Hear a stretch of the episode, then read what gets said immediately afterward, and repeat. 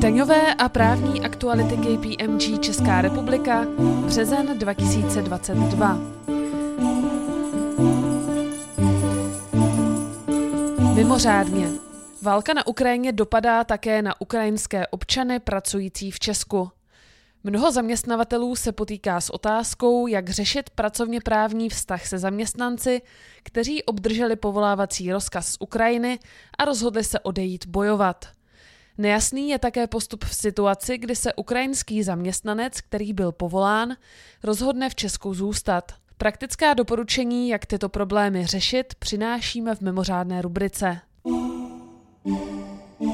Ministerstvo vnitra vydalo pro občany Ukrajiny instrukce pro lepší orientaci v povinnostech, které jim ukládá zákon o pobytu cizinců.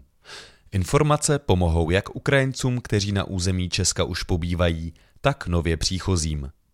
Pro občany Ukrajiny, jimž v blízké době končí výzum, které za normálních okolností nejde prodloužit, například šengenské výzum, vydává ministerstvo nový typ povolení, takzvané speciální dlouhodobé výzum. Cizinci o něj mohou zažádat na kontaktním pracovišti ministerstva vnitra.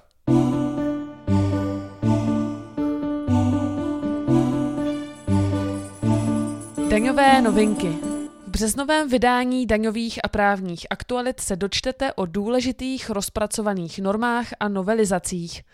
Například o novém zákonu o účetnictví a jeho dopadu na daně z příjmů a daň z přidané hodnoty nebo o směrnici DAC 7, která zakládá novou oznamovací povinnost provozovatelům platform, které propojují prodejce s uživateli. Informujeme také o očekávaném vývoji v oblasti přerozdělování zdaňovacích práv pro společnosti ze skupin s obratem přesahujícím 20 miliard eur a zavedení globální minimální efektivní daně ve výši 15 pro společnosti ze skupin s obratem vyšším než 750 milionů eur.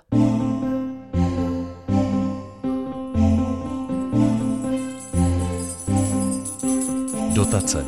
Technologická agentura České republiky připravuje čtvrtou veřejnou soutěž v programu Doprava 2020+, která podporuje aplikovaný výzkum, experimentální vývoj a inovace v oblasti dopravy. Žádost můžete podávat do 1. června 2022. Soutěž je určena i pro velké podniky.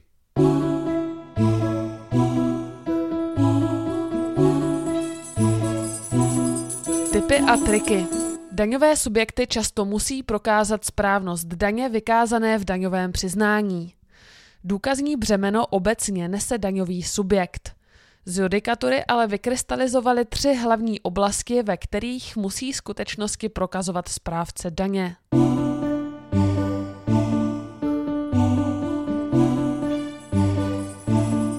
Právní novinky. Takzvané home office zažívají od pandemie velký boom. Zákonník práce je ale řeší jen okrajově a jeho novelizace se zatím nedařila. Současný ministr práce a sociálních věcí Marian Jurečka se jí plánuje opět věnovat. Očekáváme, že návrh novelizace bude podobný tomu, který Jurečka předkládal už v loni. Hlavní body návrhu shrnujeme v článku Pravidla pro home office, novela opět ve hře. Zaměstnáváte cizince? Pak si zkontrolujte, jaké všechny povinnosti musíte jako zaměstnavatel plnit. Při jejich porušení vám hrozí sankce. Mezi povinnosti patří například nutnost ohlásit zaměstnání zahraničního pracovníka, a to nejpozději v den nástupu. Stejná povinnost se týká také ukončení zaměstnání. Od ledna letošního roku vstoupila v účinnost novela exekučního řádu, která řeší problém vícečetných exekucí a mění práva účastníků řízení. Předpis má ale na exekuční řízení mnohem větší vliv. Upravuje například způsob započítávání vymoženého plnění, omezuje mobiliární exekuce a zastavuje bagatelní nebo bezvýsledné exekuce. Možnost zastavit bezvýsledné exekuce může být prospěšná i věřitelům, kteří při podání návrhu na zastavení exekuce musí jinak nést její náklady. Postup, jak zastavit exekuce bez povinnosti oprávněného hradit její náklady, popisují v březnovém čísle aktualit naši advokáti.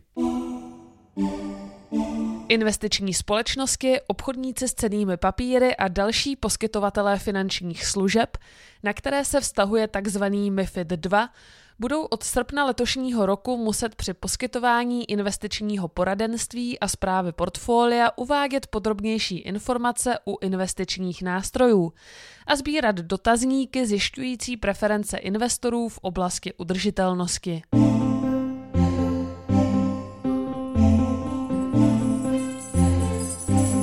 Ze světa. Evropská komise v lednu zahájila připomínkové řízení a sběr názorů, které se týkají digitalizace systému daně z přidané hodnoty v členských zemích. Do řízení se můžete zapojit jako daňový subjekt, odborník z akademické sféry nebo veřejnost do 15. dubna. Připomínky zašlete prostřednictvím dotazníku, na který odkazujeme v článku Evropská komise pokročila v přípravě digitalizace systému DPH.